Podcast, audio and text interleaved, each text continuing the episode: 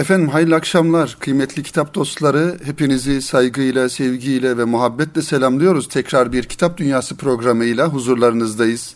Erkam Radyomuzda 96.8 gönlümüzün frekansında ve bizleri ülkemizin birçok yerinde dinleyen, dinleme zahmetinde bulunan, internet aracılığıyla ya da uydu aracılığıyla yurt dışında dinleyen bütün kitap dostlarını, bütün dinleyenlerimizi en kalbi duygularımızla selamlıyoruz kıymetli dinleyenler.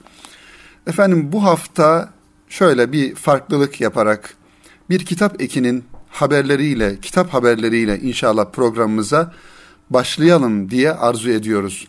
Normal zamanlarda diğer programlarımızda malumunuz kitap ekindeki haberlerimizi programımızın sonuna bırakarak sizleri kitap dünyasından, kültür hayatından haberdar ediyorduk. Ancak bu hafta Star gazetesinin en son 10 Aralık'ta yayınlanmış olan kitap ekindeki haberlerle, kitap haberleriyle başlayalım diye arzu ediyoruz. Kıymetli dinleyenler malumunuz 27 Aralık rahmetli Mehmet Akif Ersoy'un vefat yıl dönümü. 27 Aralık'ta ve 27 Aralık'la alakalı bu anlamda farklı e, aktiviteler, farklı kültürel faaliyetler yapılıyor. Tabii ki Mehmet Akif bizim zihin dünyamızda, kültür dünyamızda, tefekkür dünyamızda önemli bir sima, önemli bir örnek ve özellikle şiirleriyle, fikirleriyle, kitaplarıyla bir neslin üzerinde hakikaten ciddi anlamda tesiri olan e, bir insan, bir büyüğümüz.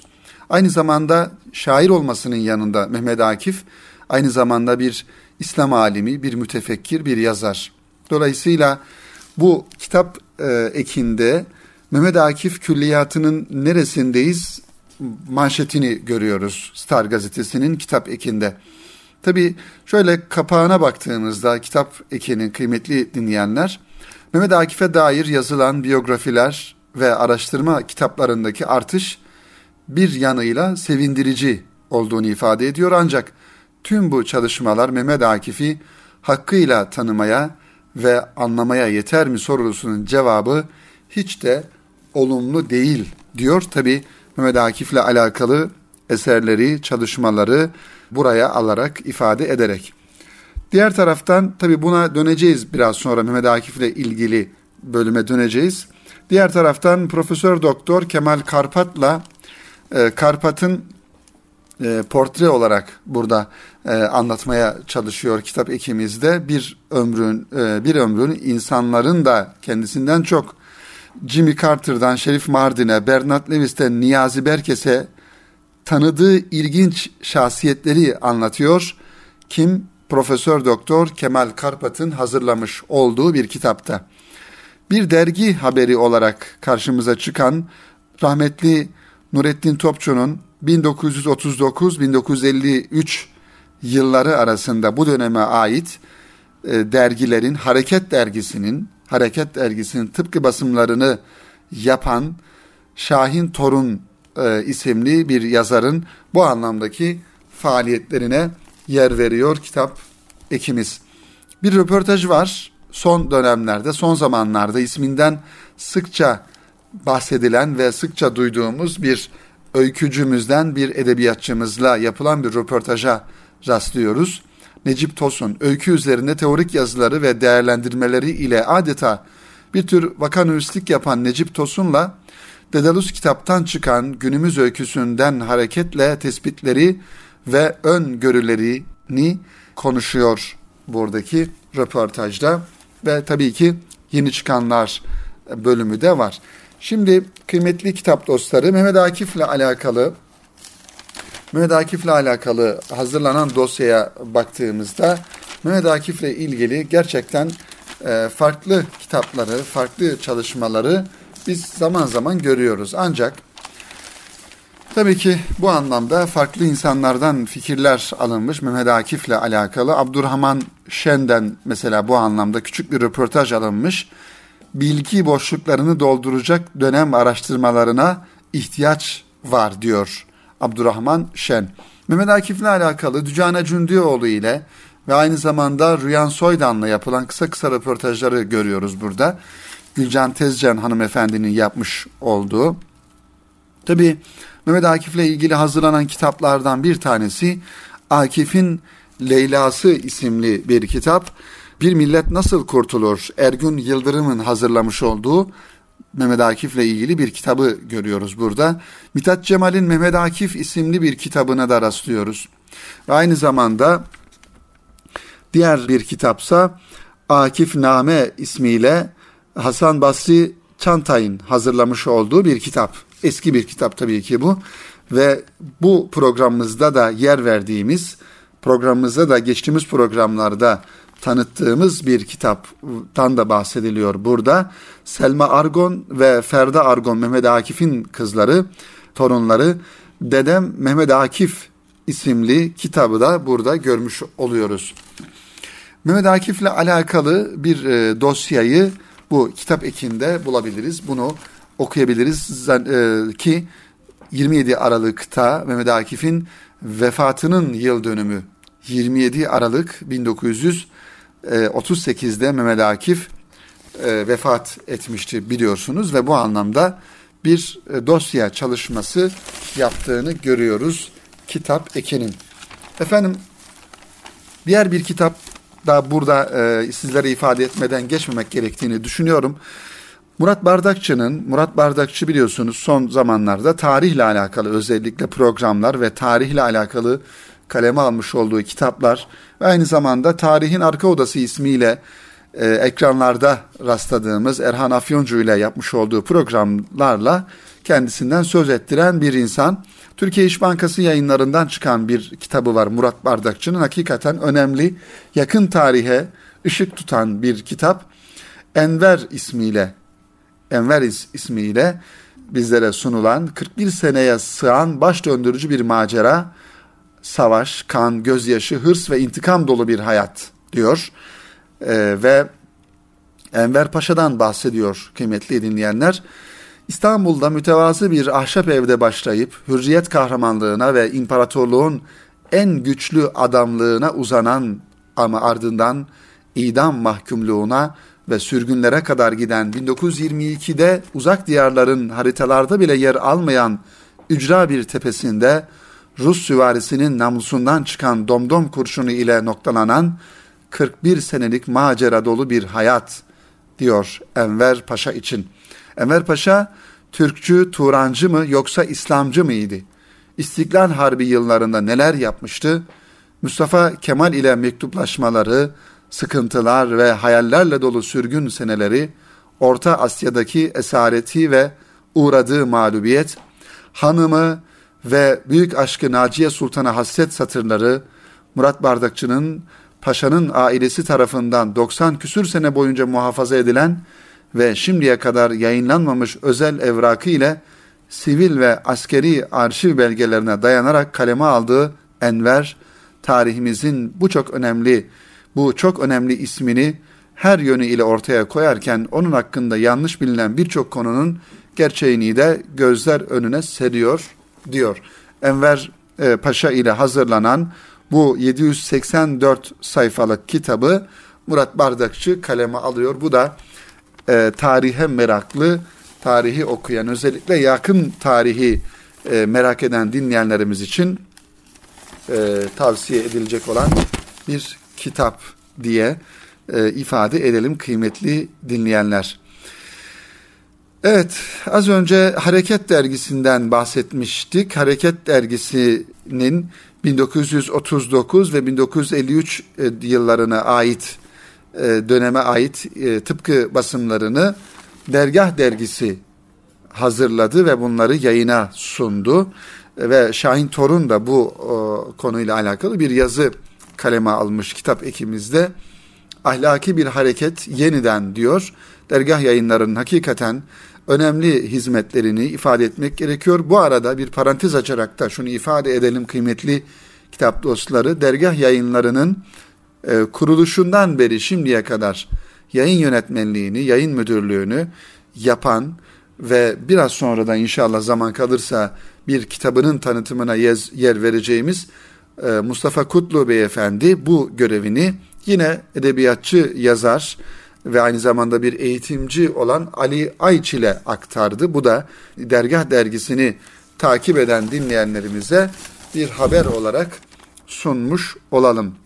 Şimdi bir e, ayrı bir konu, ayrı bir kitap var önümüzde. Bunu da yine bu kitap ekinden hareketle sizlere aktarmaya çalışalım, tanıtmaya çalışalım.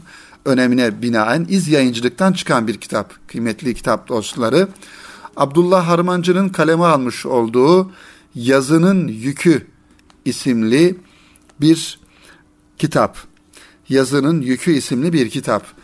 Tabi e, burada burada neyi anlatıyor Abdullah Harmancı? Yakın dönemde yakın dönemde birazdan buradan da bazı pasajları sizlere sunmaya çalışacağız. Yakın dönemde önemli bir yer tutan edebiyat hayatımızda önemli bir yer tutan ve yakın döneme ismini e, güzel harflerle yazdıran büyük yazarlarımızdan Nuri Pakdil'in öncülüğünde çıkan bu e, Edebiyat Dergisi ile alakalı bir kitap. İz yayıncılıktan çıkan.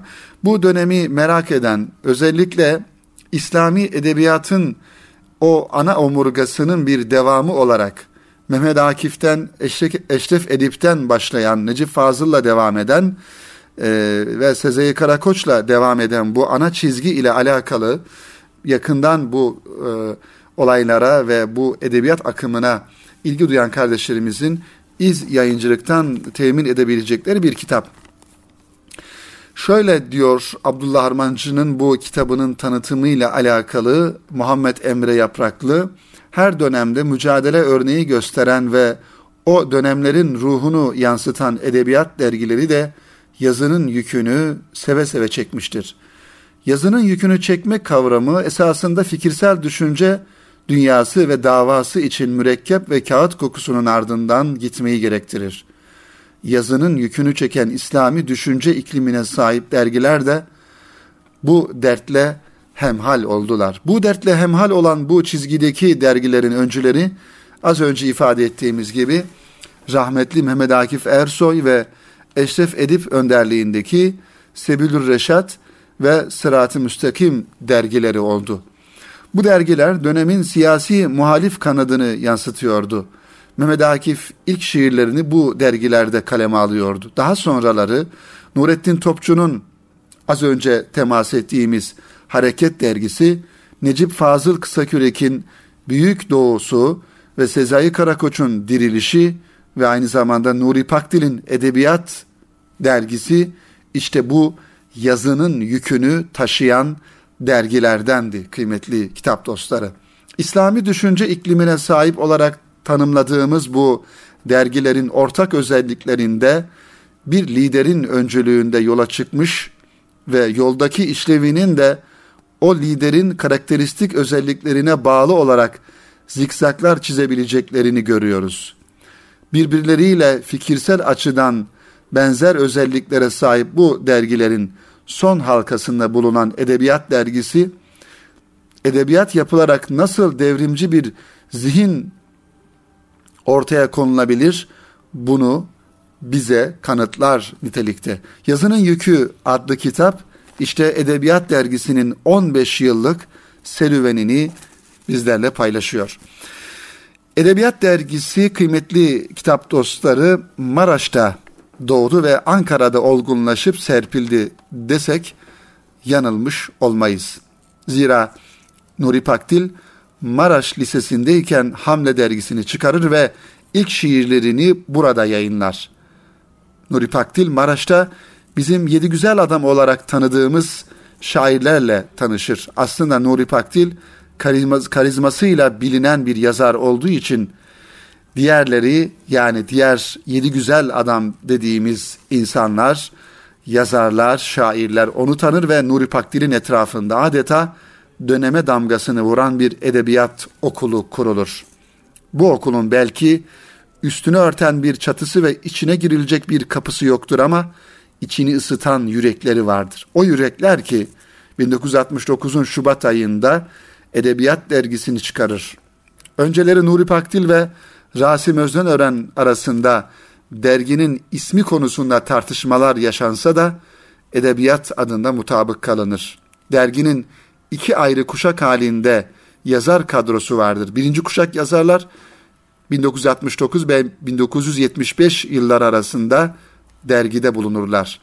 Bunların içerisinde yakından tanıdığımız Cahit Zarifoğlu, Erdem Beyazıt, Rasim Özdenören, Akif İnan, Alaaddin Özdenören ve Atasoy Müftüoğlu gibi bir kısmı hayatta ve bir kısmı da vefat eden bu önemli yazarların bulunduğu birinci kuşakla 6 yılın sonunda yollar ayrılır. Dergilici, dergicilikte yol ayrımı dün vardı, bugün de devam ediyor ve yarın da devam edecek. Çünkü dergicilik bir fikrin ve düşüncenin etrafında toplanan insanların oluşturduğu sivil toplum örgütleri gibidir bir manada. İşte kıymetli kitap dostları Abdullah Harmancı'nın hazırlamış olduğu ve iz yayıncılıktan çıkan e, Yazının Yükü isimli bu çalışma, bu güzel eser de özellikle Edebiyat Dergisi'nin döneminde yapmış olduğu hizmetleri, fikri açılımları, fikir dünyasına, edebiyat dünyasına, yazı dünyasına kattıkları ile bizim e, karşımıza çıkıyor ve bize bu anlamda önemli bir imkan sunuyor. O dönemi anlama noktasında ve Nuri Paktili ve bahsetmiş olduğumuz onun etrafında toplanan diğer edebiyatçıları daha yakından tanıma fırsatı buluyor. Kıymetli dinleyenler, kıymetli kitap dostları zaman zaman küçük gruplarla ya da genç kardeşlerimiz arasında, öğrenci kardeşlerimiz arasında özellikle dergi çıkarma teşebbüslerine rastlıyoruz ve görüyoruz. Hakikaten bunlar çok takdire şayan ve desteklenmesi gereken çalışmalar. Dergiciliği, dergi teşebbüsünü, dergi çıkarma teşebbüsünü hiçbir şekilde basit görmemek gerekiyor. Bu anlamda evlatlarımızı, çocuklarımızı, öğrencilerimizi ve etrafımızda bulunan bu müteşebbis gençlerimizi sonuna kadar desteklemeli ve onlara bu anlamda yardımcı olmalıyız. Gerek maddi anlamda, gerek fikir anlamında, gerek yazı anlamında mutlaka desteklememiz gerektiğini düşünüyorum. İşte Nuri Pakdil'in Maraş'ta Hamle dergisini çıkardığı yıllara baktığımızda Nuri Pakdil o zaman bir lise öğrencisi ve lisedeyken Hamle dergisini çıkarıyor. İşte şimdi baktığımızda Nuri Pakdil'in yazı hayatına, fikir hayatına baktığımızda yüzlerce binlerce insanı edebiyat anlamında etkilemiş ve bugün belki de bizim ülkemizi yöneten insanların da zihin dünyasına etki etmiş. Onların kendisine abi dediği e, devlet adamları ortaya çıkmış ve bu anlamda etkisi, tesiri var olan bir insan haline gelmiş ki bu Nuri Pakdil Edebiyat e, dergisinden önce Maraş Lisesi'nde ne yapıyor? Hamle dergisini bir lise yıllarında çıkarıyor. O yıllarda atılan bir tohum yıllar sonra ortaya büyük bir edebiyatçı ve onun etrafında halkalanan insanlar ve o edebiyatın, edebiyat düşüncesinin de tesir etmiş olduğu bir manada bir tefekkür dünyası ortaya çıkmış oluyor kıymetli kitap dostları. Efendim programımızın birinci bölümünün sonuna yaklaşırken kıymetli kitap dostları Necip Tosun'dan bahsetmiştik programımızın başında. İpek Tanır hanımefendinin kendisiyle yapmış olduğu bir röportajı görüyoruz bu bölümde. Günümüz öyküsü farklılıkları birleştirdi diyor Necip Tosun. Hiçbir durumda bir araya gelmeyecek 50 imza aynı kitapta buluştu diyen Necip Tosun günümüz öyküsünde tek ölçütünün sanat ve estetik olduğunu söylüyor. Tabi bu anlamda edebiyat açısından önemli bir isim Necip Tosun ve onunla yapılan bu röportajı da mutlaka ilgili kardeşlerimiz e, okuyacaklardır. Okumalarını tavsiye ediyoruz kıymetli dinleyenler. Profil yayınlarından iki kitap var yeni çıkan kıymetli dinleyenler. Kısaca onları da ifade edelim. Ondan sonra programımızın ikinci bölümüne geçmek için kısa bir ara verelim inşallah. Profil yayınları da güzel kitaplar yayınlıyor kıymetli dinleyenler. Bir roman var Hüseyin Tunç'un kaleminden profil yayınlarından çıkan Fereç Varlığın Ateşi ismiyle. Şöyle kısa bir yazısı var. Ufak bir ipucu, cılız da olsa bir ışık arıyorum. Nereye aitim ben? Ne tür bir insan ailesindenim? Neden? Neden ne demek neden? Hayat dediğimiz bu şey değişik bir maddeden mi yapılmış yoksa sadece manadan mı ibaret? Sır küpü kırılmaz ve kurşun geçirmez buzlu camdan yapılmış sanki. Anlayabilsem iyi olacaktı. Daha dikkatli bakıyorum yakından, iyice yakından ama nafile. Başlangıçla son arasında gidip gelen zaman aralığında neler olup bittiğini anlamaya çalışıyorum. Gözüme hafif bir koyuluk çarpıyor o kadar. Elimi uzata uzatıyorum, kaçıyor. Uzaktan bakıyorum, kayboluyor diyor. Fereç isimli kitabın tanıtım yazısında Varlığın Ateşi Hüseyin Tunç güzel bir roman kıymetli dinleyenler ve diğer kitap ise Amerika'nın ABD'nin gizli tarihi Oliver Stone ve Peter Kuznick'in kaleme almış olduğu tarih meraklılarına özellikle Batı dünyasının Amerika'nın tarihine dair ABD'nin gizli tarihi yönetmen Oliver Stone ve tarihçi Peter Kuznick'in kaleme aldıkları dünyanın gördüğü en güçlü veya onların ifadesiyle güçlü olduklarını inandıkları en güçlü egemen ulus Amerikan İmparatorluğu'nun yükselişi ve çöküşünün ilginç hikayesidir diyor bu kitapta. Amerika'nın tarihini de merak eden kardeşlerimiz bu kitabı da inşallah okuyabilirler. Son olarak az önce ifade etmiş olduğumuz Balkanlardan Amerika'ya uzanan bir hikaye Profesör Doktor Kemal Karpat'ın Hatıraları isimli e, daha doğrusu Bir Ömrün İnsanları isimli kitabın müellifi yazarı Kemal Karpat. Bu kitapta kıymetli kitap dostları e, Timaş yayınlarından çıkmış.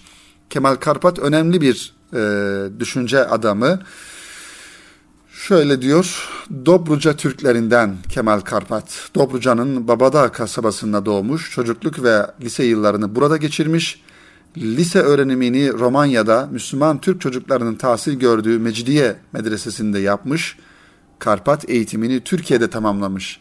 Amerika'da Montana Üniversitesi, New York Üniversitesi, Harvard Üniversitesi, John Hopkins Üniversitesi gibi çeşitli üniversitelerde öğretim üyeliği yapmış bir bilim adamı.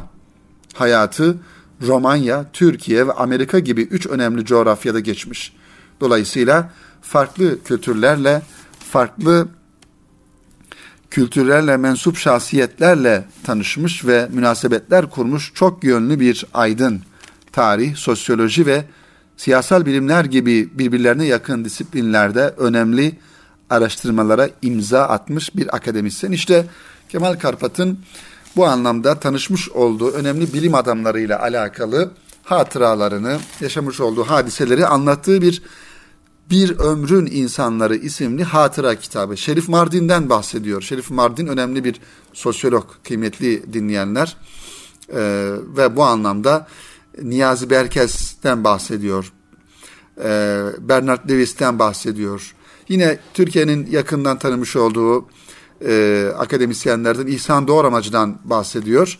Bu da meraklı e, kardeşlerimiz için, e, kitap dostları için, biyografi merakları için tavsiye edilebilecek olan bir kitap. Bir Ömrün İnsanları Kemal Karpat imzasıyla Timaş yayınlarından çıkan bir kitap kıymetli kitap dostları. Efendim kitap ikimizle alakalı tanıtımlar devam ediyor bu anlamda. Ee, Yine Ahmet Ümit'in bir kitabı Everest yayınlarından son zamanlarda popüler bir kitap. Ee, Ahmet Ümit özellikle polisiye romanlar yazan bir yazar. Ee, Elveda Güzel Vatanım bu kitapta e, ilgili e, kardeşlerimiz için okunabilecek olan bir kitap kıymetli kitap dostları. Gönül dünyamızı, zihin dünyamızı, manevi dünyamızı aydınlatan, ışık tutan ve bizleri bir yönüyle ferahlatan kitaplardan birisi muhterem Osman Nuri Topbaş Hoca Efendi'nin Hak Dostlarından Hikmetler serisinden çıkan bir Allah dostunu anlatan, Cafer-i Sadık rahmetullahi aleyhi anlatan güzel bir kitapçık. Geçtiğimiz hafta hatırlayacaksınız Bayezid Bistami Hazretlerinden bahsetmiştik kıymetli kitap dostları. Bu haftada bu seriden çıkan yine bir Allah dostunun ahlakını, güzelliğini anlatan bir kitap. Hak dostları fani hayata veda etmiş olsalar da asla mazi olmazlar diyor muhterem Osman Topbaş Hoca Efendi. Sevenlerinin gönüllerinde yaşamaya devam ederler. Zira Cenab-ı Hak onları sevmiş ve nasipli gönüllere de sevgilerini lütfetmiştir. Nitekim bu hususta nitekim Bu hususta şöyle buyurmaktadır Cenab-ı Hak. İman edip de salih ameller işleyenlere gelince çok merhametli olan Allah onlar için gönüllerde bir sevgi yaratacaktır. Rabbimiz bunu Meryem suresi 96. ayeti kerimede buyuruyor. İşte bizler de diyor muhterem Osman Nuri Topbaş Hoca Efendi, bizler de hak dostlarını seviyor ve ahirette onlarla haşrolunmayı istiyorsak, gücümüz nispetinde onların halleriyle hallenmeye, gönül dokularından hisseler almaya gayret göstermeliyiz. Efendim Caferi Sadık Hazretlerinin e, bu e, örnek hayatını anlatan bu güzel kitap Muhterem Osman Nur Topbaş Hoca Efendi'nin kaleminden bizlere sunuluyor. Erkam yayınlarından, kampanya kitaplarından çıkan bir kitap. Bu kitaba baktığımızda Caferi Sadık Hazretleri'nin hayat hikayesini görüyoruz. İlk başta hayat e, hikayesi, biyografisini yani nerede dünyaya geldiğini, nerede yaşadığını, hocalarının kim olduğunu ve ilmi hayatından bahsediyor. Ve daha sonra bu büyük Allah dostunun ibadet hayatından bahsediyor. İbadet hayatındaki titizliğinden bahsediyor. Caferi Sadık Hazretleri'nin ve güzel ahlakından bahsediyor bizlere muhterem Osman Nuri Topbaş Hoca Efendi ve faziletlerinden anlatıyor. Caferi Sadık Hazretleri'nin. Caferi Sadık Hazretleri'nin e, daha sonra tevazuunu görüyoruz bu kitapta. Buradan örnekler takvasını takvasıyla alakalı e, misallere rastlıyoruz. Bu büyük Allah dostunun ve maddi ve manevi ilimlerde zirve oluşunu görüyoruz. Caferi Sadık Hazretleri'nin kıymetli dinleyenler. Ve daha sonra da Kur'an-ı Kerim'e vukufiyeti ve İmam-ı Azam'ı Hanefi mezhebinin e, imamı olan İmam-ı Azam Ebu Hanife'yi irşad etmesi. Demek ki aynı dönemlerde yaşamışlar. Caferi Sadık Hazretleri ve hikmetli sözlerinden, nasihatlerinden birkaçını buraya alıyor. Diyor ki, bunlardan bir tanesi, eğer bir günah işlersen hemen istiğfar et, sakın günahında ısrar etme. Şu dört şeyin azı da çoktur. Ateş, düşman, fakirlik ve hastalık. Evet, kıymetli kitap dostları, kıymetli dinleyenler ve son olarak bu bölümün sonunda e, oğluna vasiyetini görüyoruz. Oğluna vasiyetini biz de onun bir manevi evlatları olarak şöyle bir bakalım, hep beraber okuyalım.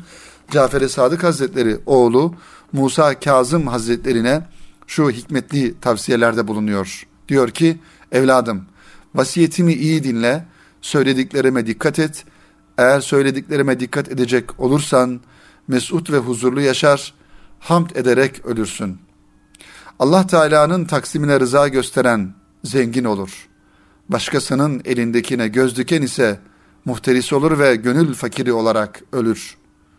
Kendi günahını küçük gören kişi başkasının küçük günahını büyük görür. Başkasının günahını küçük gören kendi günahını büyük görür. Evladım diyor başkasının kusurunu arayıp ayıbını ört, ortaya döken kişinin kendi evindeki kusurları ortaya dökülür. İsyan kılıcını kınından çıkaran kişi o kılıçla kendini keser. Kardeşine kuyu kazan, kazdığı kuyuya kendisi düşer. Sefih insanlarla düşüp kalkan kişi hor görülür. Alimlerle düşüp kalkan hürmet görür. Evladım diyor insanların itibarını zedelemekten sakın. Yoksa senin itibarın da zedelenir. Seni ilgilendirmeyen hususlara girmekten uzak dur. Yoksa bu sebeple zelil olursun. Lehine de olsa, aleyhine de olsa doğruyu söyle. Böyle yaparsan toplum arasında şanın yücelir, itibarın artar. Yavrucuğum, Allah'ın kitabını oku, selamı yay, iyiliği emredip kötülüğü nehyet. Sana gelmeyene git, sana gelmeyene git. Seninle konuşmayanla önce sen konuş ve isteyene ver. Kovuculuktan sakın. Çünkü söz taşımak insanların kalbine düşmanlık tohumları eker. İnsanların ayıplarıyla uğraşmaktan sakın. Çünkü insanların ayıplarıyla uğraşan onların hedefi olur. Yavrucuğum, ziyaret edeceksen hayırlı kimseleri ziyaret et. Facirleri, fasıkları ziyaret etme. Çünkü onlar içinden su fışkırmayan katı bir kaya, yaprakları olmayan kuru bir ağaç ve çimeni çıkmayan çorak bir arazi gibidirler.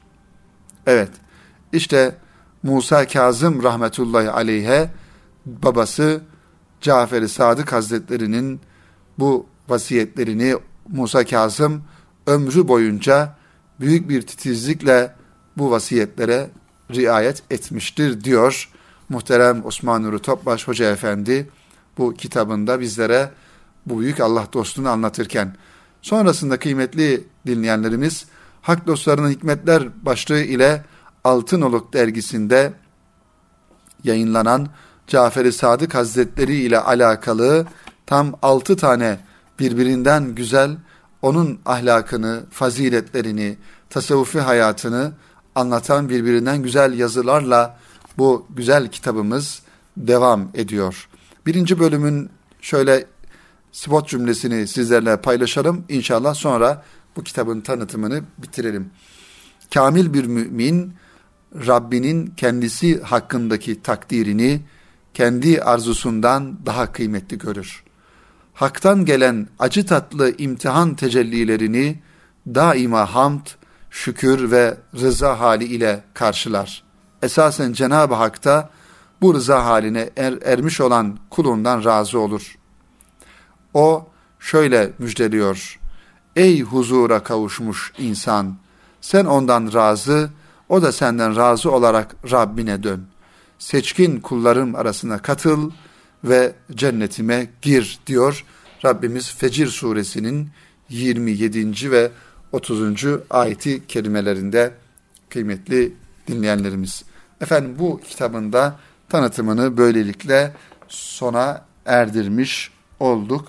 Şimdi önümde kıymetli hocamız Profesör Doktor İsmail Lütfi Çakan hocanın bir kitabı var. İslami yapılanmada siret ve sünnet. Aynı zamanda yine dergah yayınlarından çıkan Mustafa Kutlu'nun Bu Böyledir isimli kitabı var.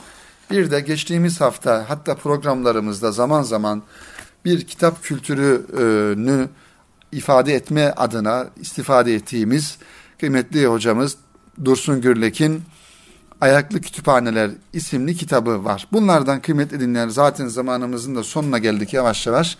Diğer kitaplarımızı inşallah önümüzdeki hafta sizlere takdim etmeye etmek için erteleyelim ama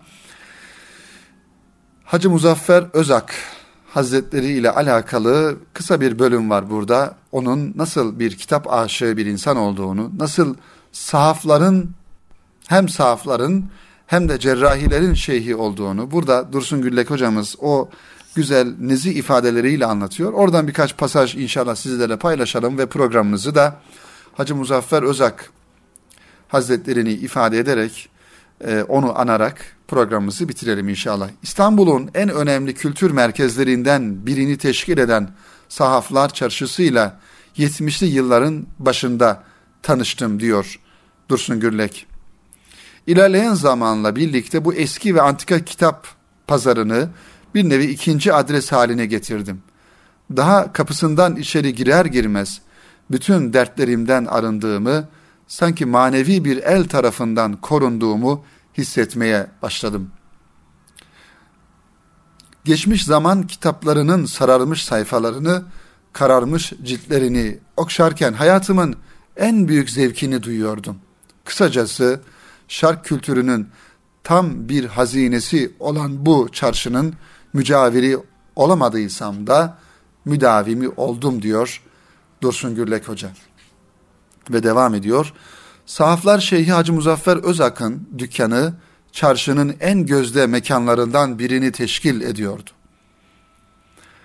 Burasını sık sık ziyaret ettiğim yıllarda ona ait dükkanın önüne geldiğimde zaman geldiğim zaman mutlaka bir süre duruyor, içeriden gelen zikir sesleriyle kulaklarımı dinlendiriyordum. Ama şurası da bir gerçekti ki buranın tekke mi, dergah mı, yoksa bir kitapçı dükkanı mı olduğu konusunda bazen de tereddüde düşüyordum. Yıllar sonra bir röportaj yapmak için Hazreti makamında ziyaret edince gördüklerim karşısında hem hayret ettim hem de huzuru yakaladım. Tarihin, edebiyatın, tasavvufun, sohbetin, şiirin, fıkranın iç içe geçtiği, bunları dinleyerek insanların adeta kendinden geçtiği, aşk ve meşk ehlinin kafileler halinde gelip geçtiği böyle antika bir kitapçı dükkanını ziyaret etmek için hayli geç kaldığımı düşündüm ve kendi kendime hayıflandım diyor Dursun Gürlek.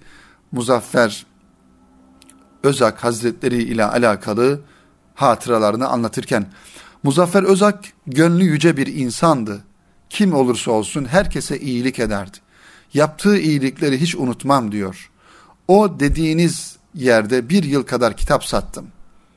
Bizim için yalan yanlış birçok şeyler söylendi Muzaffer Bey'e diyor. Hiçbirini aldırmadım. Kendisi olgun insan örneğiydi. Ve bu şekilde kıymetli dinleyenler sahaflarla alakalı Dursun Gürlek Hoca'nın, Muzaffer Özak'ın, Muzaffer Özak Hazretleri'nin ki kendisi bir cerrahi şeyhiydi biliyorsunuz. Şu an e, bu dergahın, bu tekkenin ve bu yolun devamı mahiyetinde Tuğrul İnançer Efendi bu e, yolu devam ettiriyor. Ve bu anlamda Karagümrük'te, Fatih'teki Karagümrük'te e, e, Nurettin Efendi dergahında ve e, bu cerrahilerin dergahında da bu anlamda e, bir takım meclisler, bir takım e, zikir meclisleri tertip ediliyor. Bildiğimiz kadarıyla Perşembe günü akşamları Hacı Muzaffer Özak'ın bir manada yolunun devamcıları olarak bu insanlar. İşte bir e, üstad, bir alim, bir tekke şeyhi ve aynı zamanda bir kitap aşığı olan ve 1916 yılında ve e, dünyaya gelip 1985 yılında vefat eden bir gönül ehli olan bir Allah dostu da bu şekilde sahaflarla alakalı, kitapçı yönü ile alakalı da bizim programımızın misafiri olmuş oldu. Dursun Gürlek hocamız vasıtasıyla Ayaklı Kütüphaneler isimli kitabından bu bölümü sizlere aktarmış olduk kıymetli kitap dostları. Efendim kış dönemine yavaş yavaş giriyoruz ve kış dönemlerinde her zaman ifade ettiğimiz gibi daha içe dönük bir hayat tarzımız, daha kendimize, daha yoğun faaliyetlerin olduğu bir hayata e, girmiş oluyoruz. İnşallah bu dönemi de ki önümüzde yeni bir yıla inşallah gireceğiz ve Rabbimizin bu yılı, yeni bir yılı da 2016 yılını da ülkemiz için, memleketimiz için ve Müslümanlar için hayırlara vesile kılmasını kılması için dua ediyoruz. Bu kış döneminde özellikle hem kitapları daha yakından okuma, tanıma adına yoğun bir faaliyet içerisine girmemiz gerekiyor. Hem bu anlamda kitap halkaları varsa onlara iştirak edelim. Kitap halkaları oluşturalım evimizde, komşularımızla, çevremizde bu anlamda ve kitap faaliyetlerine mutlaka katılalım. Bir diğer taraftan şunu da hatırlatmakta fayda var. Çocuklarımıza, özellikle yavrularımıza mutlaka kitap okuma alışkanlığı kazandıralım kıymetli dinleyenler. Bu yaşlarda eğer bu alışkanlıkları kazandırırsak biraz böyle teknolojiden uzak, dijital aletlerden uzaklaştırarak kitapların sayfalarında buluşturmayı bu yavrularımıza bunları alıştırırsak ümit ediyorum ki ilerleyen hayatlarında kitapla olan dostlukları çok daha farklı bir mecrada devam edecektir inşallah diyoruz ve bu programımızı da bu akşam sonlandırıyoruz, nihayete erdiriyoruz. Bizleri dinlediğiniz için radyoları başlarında bizleri dinleyen bütün dinleyenlerimize sevgilerimizi, muhabbetlerimizi gönderiyoruz efendim.